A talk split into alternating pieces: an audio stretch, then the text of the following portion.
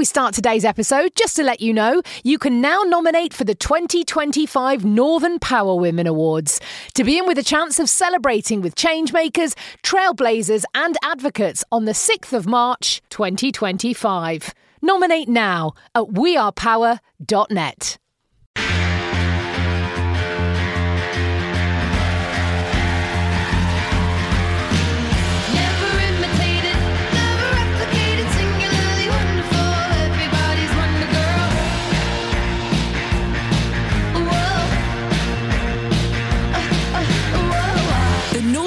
Women Podcast.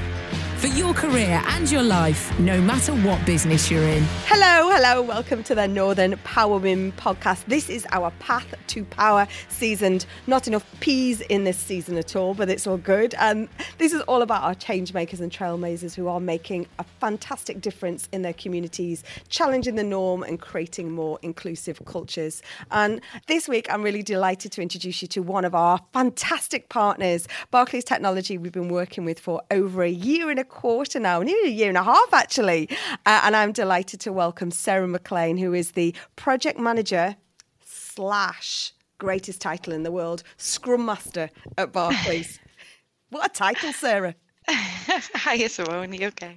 Oh, uh, I know, Sarah, you have a passion for helping those in their earlier careers, which is brilliant because, as you know, so do we. And you are always, you've often supported, you're the one out there supporting the intern, the apprentice, the graduate assessment centres uh, as an assessor. You're always practically all over it. Sarah, thank you so much for joining us on this week's podcast. No, it's good to be here. Thanks for having me, Simone. So let's hit, tell us what the brilliantly titled Scrum Master is. What is it? What do you do? You're not on a rugby field, are you? Uh, No, I think that might be easier sometimes, though. Um, so, Scrum Master is is very similar to a project manager, but it's it's different in that as a Scrum Master, you are a servant leader.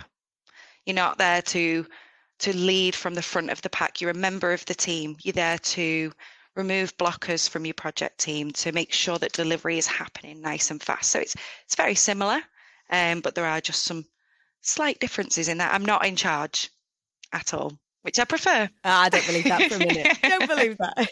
And I think it is when you talk about you know Barclays technology, you know you've got, that's bringing tech and finance together, you know, and that's that's historically sectors that have been quite male dominated. Have you seen change over the the last you know number of years? Yes, I have. Um, so I've been in technology now for roughly 11, 11 years. And when I first started, um, most of the, the roles that women were in were administrative. Um, and there, were, there was a number of women, again, mostly male. Um, but what I have noticed changing in the last few years, uh, more and more females getting into the the engineering side, the development side, the the side of things that typically is just men. Um, that's what I'm noticing changing of late. And I know you're you are that massive as said in the intro, you're a massive supporter of people at the start of their careers. You know, you're always there. We do our power up mentoring, our power up networking, and you're always there. You love to be you love to be in the scrum of those, don't you? Yep.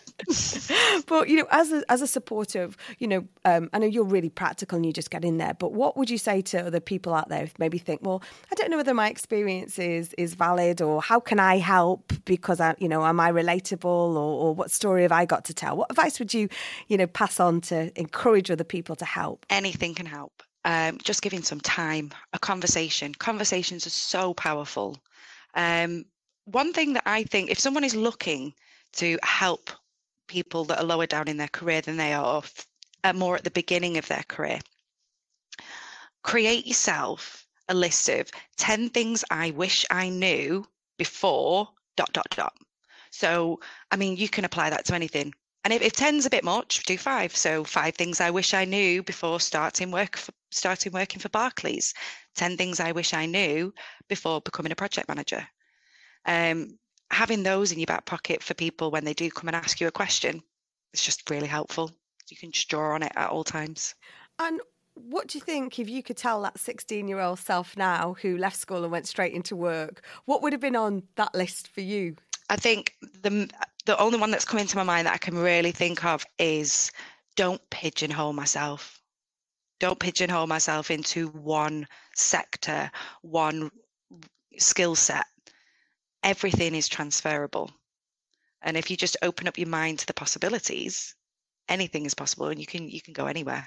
And, and we talk about that a lot about you know there is not just there's not one straight road is there there's not one straight route that you can you you need to go on or have to go on to kind of develop your career it's it's important to try different things along the way I think you know because I think there's always something you will learn you know no matter how you know sort of challenging the role was or whether that you like the people or didn't like the people or whatever it is I think there's always something you can pick up aren't there from those from any career whether it's at the start the middle or, or getting towards the end Absolutely. I mean, in the words of my hero, the wildling Ygritte from Game of Thrones, she puts it so well, and it's something I live by. You know nothing, Jon Snow, and it's that's how I, I apply it to myself. I know nothing, um, and it, it just as I'm learning more about what I do, I get to a point where I've learned enough to know that I know nothing, and that there's so much more to learn. And it just having that mindset just keeps all my doors open to learning new things. I can feel there's a whole side hustle out there, Sarah, for Game of Thrones merch with a you know nothing Jon Snow tote bag. I can feel it coming on. Get it, get on it, get on Etsy. I'm getting one next time I see you. and, and equally, it's making mistakes along the way. And um, I recall that you had a, a, an interesting mistake early early on in uh, an early in, uh, interview uh, with a mix up of understanding. Tell us, tell us what happened. Oh gosh, yes, young, young me, young dumb me. Um, so I had a job role that was sent to me by a recruiter, and it was a PA role. Now, previously I'd been a personal assistant, so I was like, fab, right up my street. This will be great. I didn't ask the recruiter for more information. They didn't give me more information. There's a lesson learned. Always ask for your information about a job role. Um, I rocked up to the interview, um, and the the lady that was interviewing me was was very confused by some of my answers, as as she should be, and she sort of said, "What what do you think this is?" And I was like, "A personal assistant." And she was like, "No, P, PA stands for project administrator." And I was just like, "Oh, oh, what does that do then?" What's the role? Tell me the role. And and instantly she told me, and I was like, my skills can transfer to that. I know that I can do that. And and luckily she did give me a chance. Really, she gave you the job. That's amazing. She gave me the job. Amazing. But someone else for your merch role asked for more information on the next set of tote bags. Yes.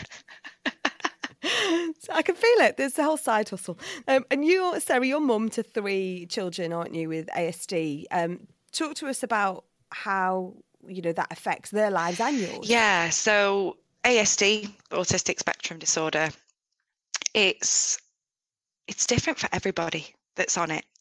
Um, so for me and my children, um, my children are all really high functioning, so they don't have any um, speech problems. They're able to communicate and they're able to be independent, dress themselves, all that kind of thing. They have their struggles in that they don't pick up social cues.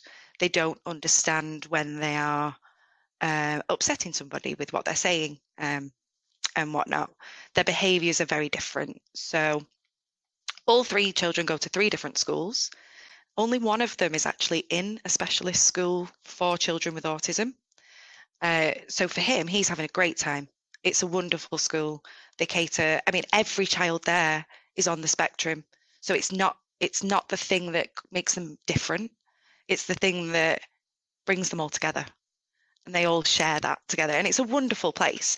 My daughter, on the other hand, is and my my eldest son. They're both in mainstream school, and that's much more difficult. Um, and how that affects me with with my career is that I find that the schools tend to call me very, very often for behave what they perceive to be behavioural problems, but in reality, they're just not trained up enough to understand that these are just things that are happening because of of the autism, and that they can do things to to get around it, but they just don't know what those those things are. And, it, and and I know you're an active member of the the Barclays Autism Focus Group as well. And it, is this about because I feel like with the school, then you're therefore kind of taking on the role of educator, I suppose, as well, aren't you, to kind of educate up because these are humans with you know superpowers, right? That's, that's you know it's it's it's it's it's, it's not labels anymore. It's a superpower. So you know what what is it? Tell us about the the Barclays Autism Focus Group and and, and what do you drive and lead on there? So the, the autism focus group is for anybody within Barclays, whether they are on the spectrum themselves, they have children that are on the spectrum, or they have a family member that's on the spectrum. It's for everybody um, that autism touches. And it's just a safe space to go on. We have regular calls that we all get on together. We've got Teams chat. So if anyone's got a quick question, um, but everything is discussed. Um, some people talk about their kids having problems with the types of clothes that they wear and what do they do to help with that. So you've got a lot of parents that get together and, and share their tips and tricks. Um, we've also got a lot of medical advice that's given because we have uh, a scheme through Barclays that we can use our, our medical insurance to actually go and get a diagnosis now for ourselves and for our children. So there's a lot of advice that's given on this this team chat of how to go and do that, and that's all done through Barclays. Barclays provide that for us, uh, which is fantastic. It is fantastic, and it's. I think it's amazing that employers are stepping up now. It's not, you know, it, it- it's not sort of a separate piece. And I know we did a number, or we have done a number of webinars, and uh, we did an insight paper last year. EY opened the Neurocentre for Diversity in Manchester, the first one outside of the the states, which was amazing. And it's it's interesting you talk about, you know, the the group is not just for people with um, you know, that identify. It's actually the families and everyone that is, has, has, has got, you know, is, is related around there. And I remember last year we had um, a, a guy, Jamie, he'd been, he was di- diagnosed with Asperger's at the age of three. We had, um, you know, I, Irene who talked about, you know, having to fight constantly to get her, her, her son diagnosed. And in the end, you know, one diagnosis is still outstanding, but it's a, it's trying to, it's that support group that helps you with the, the fight, doesn't it? And, and equally sharing some of the hacks. Absolutely, yeah. Because listening to other people's experience of getting through, because I mean, the, the the entire diagnosis process is a long time. I mean, that can take up to two years just to get a diagnosis. Um, so having the experience of other people when they've been through that, how they've managed to maybe get it quicker, how even even to some of the questions that are asked and how they've answered it, um, it's just a fantastic support group. And, and that's the power of the community. You know, we're very proud of the communities that we've built across Northern Power Women, the Power Collective, and everything else in, in between. You know, so I think that the power of being able to create that space where you can share that knowledge and you can, you know, because and- and this is why it's so important that large organisations like yourselves are kind of stepping up um, to kind of enable those conversations and it not being something that you've got to try and juggle everything and, and, and manage your family and being called by the school when you weren't expecting that, etc. You know, do you do you feel like that this the the groups that you're part of and kind of input on as well? Do you think that's taken some of that? gender stereotyping down a bit because often you know you know as we know the care and responsibilities fall fall more to to mum but do you feel like this that is kind of leveled up slightly in a in a around neurodiversity Yes, yeah. uh, Um, I mean, there are still massive gender diversity questions around autism. It's harder to diagnose in girls. Girls present differently to boys. But it's those kind of conversations as well that, that that's being picked up on that's really helping. Um, it's a difficult one for me because my setup, my home setup's very different to how people would usually have it. Um, I'm very lucky in that my partner's a stay-at-home dad, so he can he can take a lot of the strain um, with the dealing and and talking to the school away from me, which is quite nice. and what would you say to employers out there who are thinking oh gosh we should do more in this but we don't quite know where to start? Where would you where, where could you signpost other than your other than you?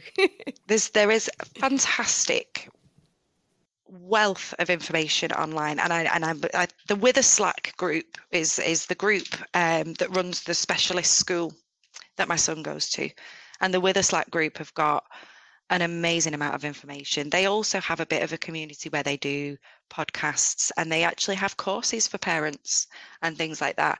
I think employers, if they kind of took that tack and anybody who's a line manager had some mandatory training around the autism spectrum, what it means, how people present. I mean, just last week we had somebody on our town hall who is on the spectrum, gave a 20 minute presentation about autism, what it means. And it was the most comprehensive presentation I've ever experienced. It explained it so well. And I think uh, companies, if they can do that with their line managers so that when they're managing people, they've always got that in their mind, that would massively help. It is. It's educate, educate, educate, isn't it? I think, and keep that conversation going. Um, and that's how we learn and, and create those spaces to, to sort of ask questions.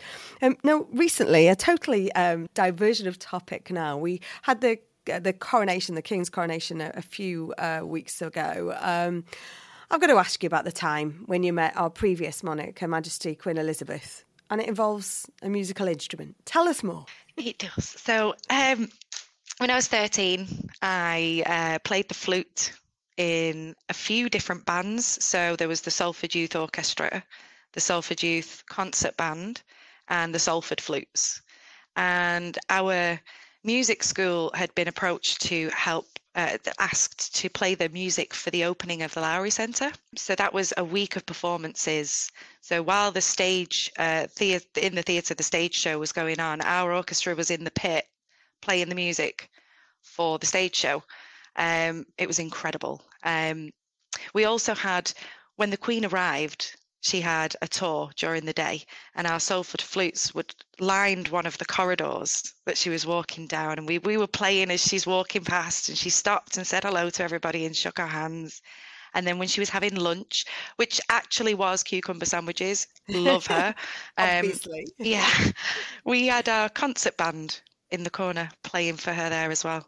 So it was it was just an incredible experience, um, one I'll never forget. Oh, amazing. I hope the crusts were cut off those cucumber sandwiches, is all I'm going to take. They were little triangles as well on the little stands. They really went all out.